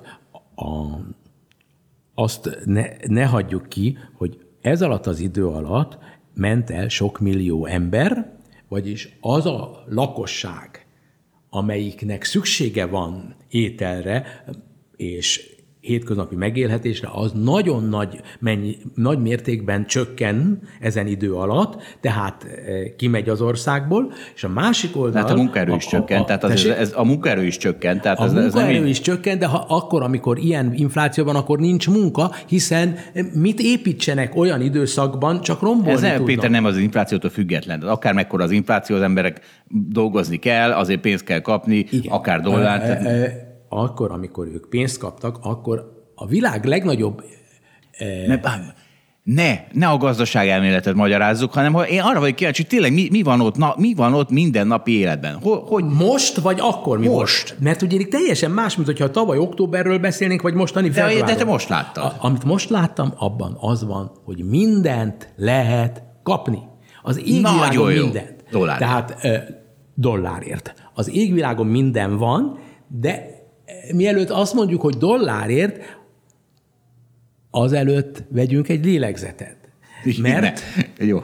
mert mégis a tömegek bolivárban, a helyi pénzben kapják a fizetésüket abban a pénzben, amelynél, amely esetében tizenhat nullát néhány év alatt már le kellett a papírokon vágnunk, szinte szó szerint, és még mindig ott tartunk, hogy huszonöt millió ilyen papír, tehát huszonöt darab egymilliós sért kapok egy darab dollárt. Tehát így kell néznünk a dolgokat. De és ez egy hét alatt, vagy mennyi, ott voltál mennyi három hetet az alatt? Az alatt, amikor, amikor odaérkeztem, ez február elseje, huszonegy darab milliós jegyet kellett adnunk egy dollárért, három huszadikán, vagy tizenkilencedikén huszadikán pedig huszonöt darab ilyen milliós ez jegyet kellett. Ez húsz százalék gyengülés. A bitcoin három, három nap alatt erősödött húsz százalékot. Igen, csak hogy a bitcoin, mint olyan, jól lehet Venezuelában a köztiszteletben áll, de azért nem mondható, hogy az összevethető a dollárnak a jelentőségével, illetőleg azzal, hogy azért az emberek valóban példának okáért, hogy megmondjam, azt mondtam ugyebár, hogy, szá, hogy huszonöt darab milliós jegy, egy darab dollár. Igen? Na most, ha huszonöt darab ilyet veszünk, az egy dollár, akkor száz harminc millió az mennyi? Hány dollár? huszonöt millió egy dollár, száz harminc millió... Van öt, öt. hat dollár. Na, a te tanárod Venezuelában ennyit kap pénzhez, ennyit kap készhez havonta hivatalosan. És mit vesz belőle? Egy szappant? Öt, öt darab dollárért abban a gazdaságban, ahol most már dollárban van kiírva minden, mert két gazdaság van, van amelyik bolivárban van megadva, és van amelyik dollárban van megadva, mind a kettő tulajdonképpen szinte kvázi legálisan működik, ez mással párhuzamosan, abban a gazdaságban, ahol öt dollárról van szó, ott két darab uh, eszpresszó kávét tudsz vásárolni. Pontosan. De akkor nem, legalább nem kövérek. Nem kövérek. Viszont az életen a nem a mindennapi megoldás sok ezerfélék, nincs egy megoldás, de annyit mondok, hogy nem látsz éhező embert. Na, de akkor most ezt hogy rakjuk össze? Ezt úgy rakjuk össze, hogy az emberek kialakítottak egyrészt egy tovább élő és fejlődő cserekereskedelmet, valamit valamiért, meghirdetik különböző platformokon, hogy van ezem, adjál azon dolgot, és így tovább, illetőleg azok, akiknek a fizetése, és ezeknek a túlnyomó többsége az embereknek itt tart, sőt ennél is alacsonyabb szinten, mert példának okáért egy általános nyugdíj, amit Venezuelában a Maduro és az azt megelőző Chávez rendszer eredményeként egyedül Dél-Amerikában mindenki kap nyugdíjat hatvankét év fölött, az mostani átszámítás szerint olyan három-négy dollár per hó az a nyugdíj. Érthető, hogy három-négy dollár? Ezt eddig azt nem tudjuk, hogy hogy, hogy, hogy, hogy, hogy már élt be a nyugdíjas a három-négy dollárjából. De nem ez, amiből élnek. Ez úgy történik, és rengeteg verziót tudok elmondani, a, a, a csereverziót már elmondtam. Úgy történik, hogy az emberek felhalmoztak egy csomó dollárt még abban az időszakban, amikor még normális volt, hatvan-hetven százalékos volt az infláció, és lehetett dollárt fölhalmozni. Tehát a dollár az egy kincsképző eszközként működött, tehát ez az egyik dolog. A másik, hogy a mostani helyzet kedvez a beruházásoknak, a munkahelyteremtésnek, és egy dolgozónak három, négy, öt, hat különböző állása van. Egy taxisofőrrel, ha beszélgetsz, akkor az abba hagyja a taxizást, és átmegy építőmunkásnak, vagy kórházi ápolónak, ahol... De az egyenlő, hogy nem nyolc órában. Nem, tehát itt napi tizenhat-tizennyolc órás munkákról beszélünk, és az itt a kérdés, hogy hogy, hogy most hirtelen van ennyi munkahely. És ez az a rejtély, amit szerintem folytassuk a következő beszélgetésben, hogy hogy történik az, hogy most hirtelen pezsgésről beszélhetünk. Köszönjük, hogy velünk tartott a Hold After Hours mai részében. Ha tetszett a műsor, kérjük értékeljen minket, és iratkozzon fel csatornánkra, hogy azonnal értesüljön legfrissebb epizódjainkról. Az adással kapcsolatos részleteket és az említett cikkeket, ábrákat keresse a Hold blogon. Ez volt a Hold After Hours. Tartson velünk a következő adásban is!